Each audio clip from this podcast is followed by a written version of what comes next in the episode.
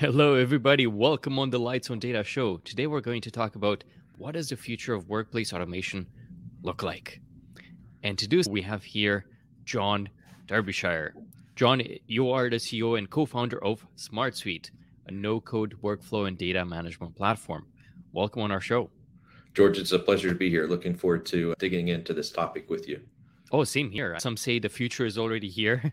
So we are already seeing some of this workplace automation. And I think there are a lot of people that are looking forward to even more. There are other people that are maybe a little bit scared of what's to come. But what do you see as the biggest trends and developments in the workplace automation and the coming months, in the coming years?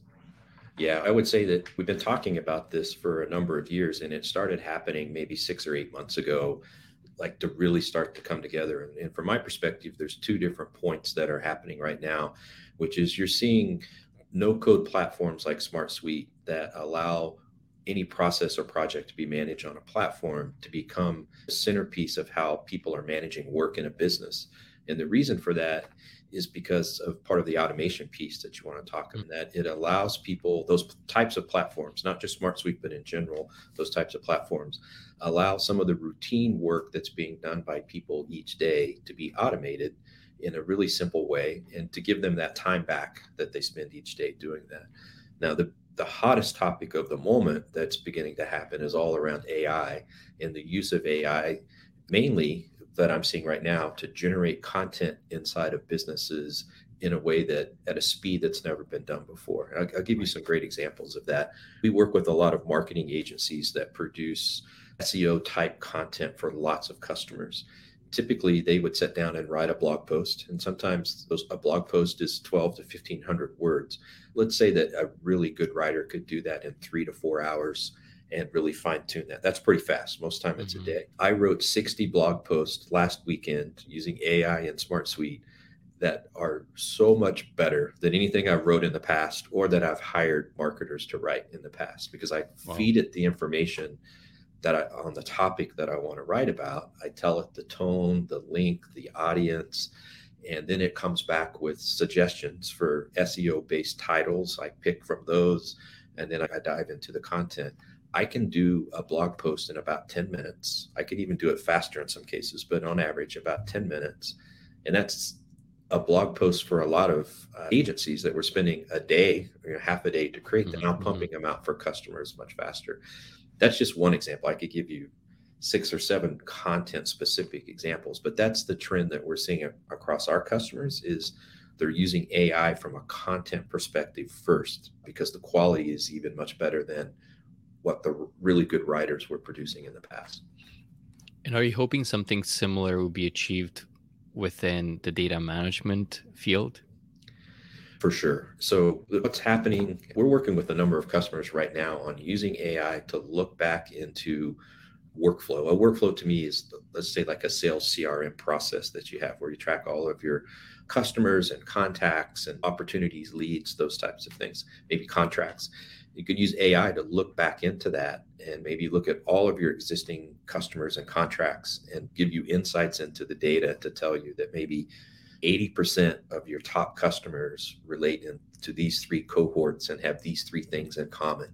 So if you were going to spend marketing dollars, this would be the place to spend it. That's. That's what AI is so good at is taking vast amounts of information, summarizing it very fast in a way that you can understand and then it allows you to ask more questions about the data that it produced or presented back to you to a point where you can really begin to understand what do you want to go do about what the insights that were given to you.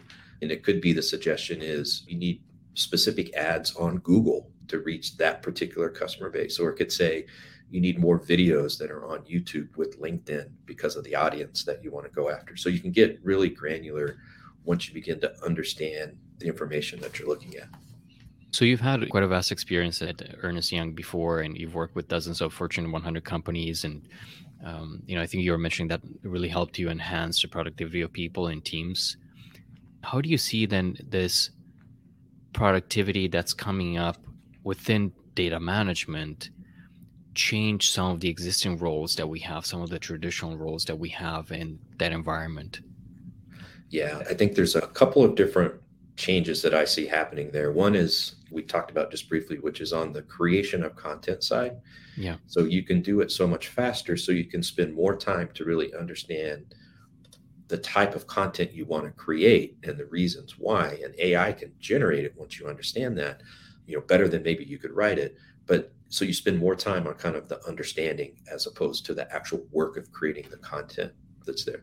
The second is on just what we talked about on the insights that now I can begin to look at my business as a whole and to gain insight into the business. And I, because of some of the routine tasks and things that I can automate to get done, I can spend more time focused on the customer or enhancing my business and not the day to day, really routine manual things of when this happens, I go add an email that does this, and then I go over and change the status to this, and then somebody needs to be notified. All of those things can be automated now in five to 10 minutes. And that work is just gone. Maybe that was 30 minutes a day for somebody on your team to do that. And you're mm-hmm. just getting that time back. So, in the automation space as a whole, you see much more rich interfaces that make it easier for general users that are non technical to know how to go in and set something up in a language that makes sense to them as opposed to needing to write code like you needed to do going back maybe two years ago to do that. A couple of things as takeaways for me from what you said is one, automation doesn't always mean job displacement but it just means hey you're just freeing up some time to spend on more let's say meaningful things that would provide greater value to the organization. And second it feels you know, in a way it's democratizing all these things as it's putting the technology into people's hands people that don't need to have that knowledge on how to code how to do things on their own but now they are empowered to do it as such and then hey leave things to the experts when it's when you have to. But similar to how we had excel 30 plus years ago and we didn't have to do things on a sheet of paper and everybody was able to now have some accounting experience quote unquote as a result. Yeah there's a new term in the space that's starting to gain a lot of popularity and it's been around for 20 years but the term is citizen developer. And what that means is that a regular citizen just a regular person now through no code platforms has the ability to do things that a developer did in the past. So if you understand, let's say you're a manager of a process in an organization, yeah. but you yeah. don't know how to code, you can still implement that process the way that you want it to be implemented, just using drag and drop technology, setting up these automations. And we have, I'll tell you one interesting story. We have a customer in Italy that's a CEO of a manufacturing company, has 250, I think, employees he purchased our product. He got so excited that he is building the processes for the company. The CEO mm-hmm. is mm-hmm. inside of SmartSuite. And that tells you about no code because for the first time, he could take his vision and apply it to how he wants people to get work done in the business without needing to hire a development team to do that. And again, that's not just SmartSuite, that's any no code work management platform, but that's the power of what's happening right now is it's putting it's enabling people like a CEO, even of a small company, to implement processes that they couldn't do before. Well, although sound great and positive, is there any downside to this that you're aware of? Any risks associated with workplace automation that organizations should be aware of, and then as a result have mitigations for them? Yeah, absolutely. With all this power, also comes a lot of bad processes, meaning mm. that people jump in and they start building out the process. They get so excited they don't take the time to step back at the beginning and think about all right why am i doing this process?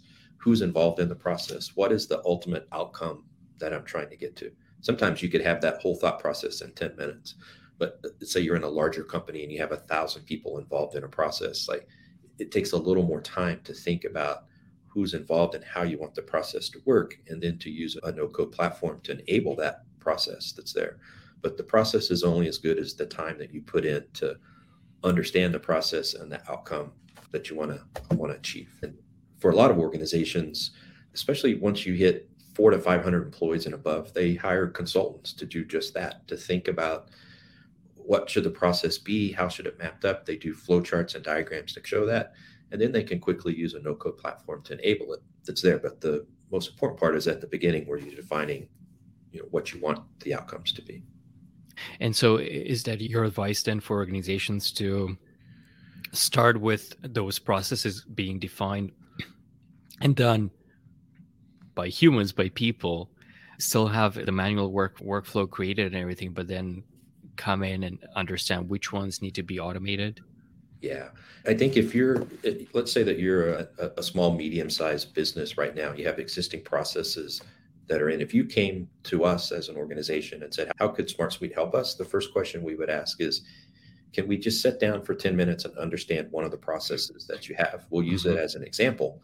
And then we'll say, Of all the things you just showed us, these are the things we could automate that could just happen for you where you didn't have to have human intervention. And here's probably some things that we heard that that we could enhance that you have you're not even doing now. Maybe we could better notify people in slack when priority issues come up because that's your main channel for communication in the organization. Or maybe it's an sms message or maybe you need to pass data to salesforce because that's your crm and you need information to live there. So the first part of that is just really understanding okay what can happen in this new world of no code? And once organizations understand that for one process it really opens their mind to say oh wow i've got three other important processes in the organization that i need to take that same approach with. And then the next question that we ask is okay let's put those in order of priority of what you think is most important. Let's focus on the first win so we get people to understand what is available so that when you do processes three through five that you really understand what's possible not just the process that you have today to add to that, do you have a set of criteria that you always follow on determining which processes should be automated? Yeah, any core business process in an organization can be automated. That's the general rule. A core process, if you can think of as sales, marketing, HR, IT, product development, software development, all of those types of things. Most tools have workflow templates around those topics that I just mentioned, mm-hmm. give you a really good starting point if you don't understand what a best in class workflow in that area might look like. In the case of Smart Suite, we try to give you a couple of options. So you could say, I want the let's get started option, right? I don't want mm-hmm. the full complex version that maybe a Fortune 100 is using. I just want to get started with just the basics. One of the first questions that I ask once I understand the process around somebody is what level of complexity is important to you? Do you want to keep it simple because the team members are pretty simple and you just want them to do these things? Or are you more sophisticated, maybe on the sales side, and you want a little more forecasting? I want to drive more into the details and have better dashboards with insights that could come out. So we'll help you guide yourself along that journey. And it's not uncommon for somebody to start towards the beginning and begin to migrate towards the middle and then ultimately end up with what we considered or what we call a best in class process. And kind of going back to my days at Ernst and Young, that was ingrained in me as a partner is that everything in a business at the end of the day is a process that needs to be completed. And the efficiency of that process determines typically the success of the organization that's there. So i tend to think about any conversation that i have about what's the process that we're talking about. So obviously the workplace automation there's a big change really involved in it within the culture, within some of the roles, the process itself, of course. How can organizations really manage that transition to that more automated workplace while making sure they're benefiting from all those benefits that brings? Yeah, I'm a big proponent of starting with Gen Zers and millennials. Th- those are the people that get work done in most organizations, but they're also the people that are most receptive to this type of technology that we're talking about because they've grown up with it. So it's easy to use. They just understand it. They typically don't need a lot of training. If you take somebody my age in their 50s, almost 60, and you give them the same technology that I would give somebody that's 25, there's going to be a lot more training on my side that typically happens than the 25 year old. So it's a great place to start in your organization is with processes that involve those types of people because they're going to find they're going to understand how to automate them and the things that can be automated very quickly because they've just grown up in that world. Uh, that's there so identify those early adopters that you mentioned those two gen- generations and right. i guess the, the future ones to come as well. And yeah i guess they will serve as great champions too and uh, they could help train their colleagues as a result and yeah. I guess it's maybe that group mentality that hey, you're already seeing somebody that has started to adopt that within the organization. You, as a person that might be resistant or more resistant to change, you're now getting that uh, consensus that okay, some other people are getting on board. Now it's time for me to jump on as well. Exactly, and the no code products like Smart Suite have built-in collaboration that lends well with those two groups as well, and that mm. they though that group of users they not only want to be able to document the work that they're doing and be able to manage it, they want to see the work that their colleagues are actually doing. And in a lot of cases, they want to see the goals and objectives of the organization and how the work they're doing relates back up to those objectives or goals, whatever they might be. And they also like to like high five and comment and just when things are happening in the organization. It's very different than my generation in the way that we got work done that's there. So when you find people in that demographic they're the perfect person to think about as the owner of kind of the no code platform behind the scenes to get things done because it makes sense. They know how to use the collaboration and they can be the champion in the organization to share with other people that might not understand that at the time. But so we find the biggest majority of our customers have millennials, Gen Zers that are, quote, the owner of the Smart Suite platform in the organization. And currently, who be some of the regular users of Smart Suite? so w- within the organization with some of the traditional roles that would be using it yeah so all the so we allow organizations to manage any type of workflow. So, in a workflow to us is any process or project in an organization. We cover 35 categories of workflows that are there, but the most typical are around sales, marketing, product, IT, governance, risk and compliance, human resources. And that's where people generally start with the process. And then what they find with no code platforms is that they're having success in one area. Let's say you're a marketing person and you've automated marketing processes. you very quickly realize that you're doing those types of campaigns that relate to certain types of customers or even specific customers, but that information lives in your sales CRM. So now I want to actually either pass information or link to data that's in the accounts on the sales side. And that's when work management platforms begin to shine because now you don't duplicate the data.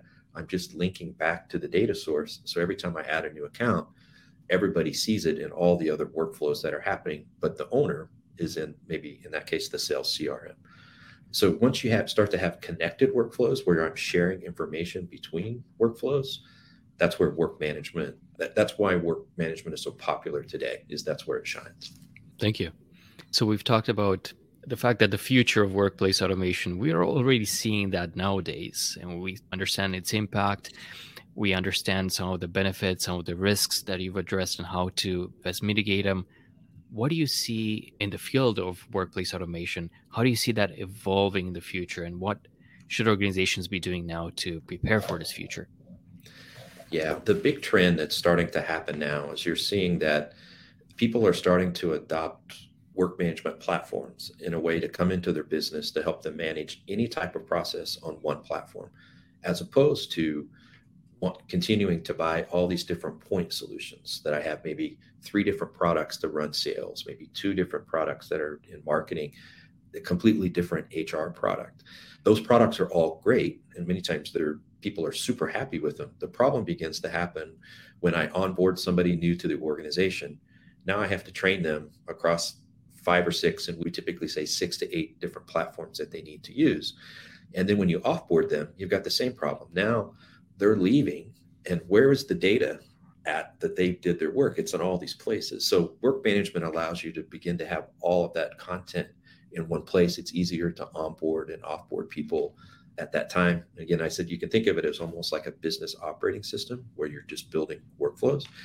And what I think is happening with the future of work is that some of these really great point solutions like a Salesforce CRM, a HubSpot, a Bambee on the HR, people are going to be less inclined to purchase those longer term just because of those elements that I mentioned. But there's also a tremendous cost savings of when I purchase six to eight different subscriptions for an employee versus one subscription, and work management is typically the same price as one of those other descriptions, and you get all of those capabilities. So now I have a really high ROI in addition to a collaborative platform that then helps me be more efficient in my business. So hmm. that's where I that's my personal belief of where I think SaaS software in general is headed. And what do you see in the future of Smart Suite? Yeah, it's been interesting at how fast our customers have asked for AI. It's like things exploded for us about six weeks ago, and people went from zero to 90 on their understanding of how to create content using AI. Just mm-hmm. overnight, it happened. Mm-hmm. Almost every conversation that I have now has some component to how AI can help in the process that, that we're talking about with the business. Prior to that, it was all about how do we automate all the routine stuff. Right now, it's okay, we, we want to do that, but how can we analyze information or write new content using AI?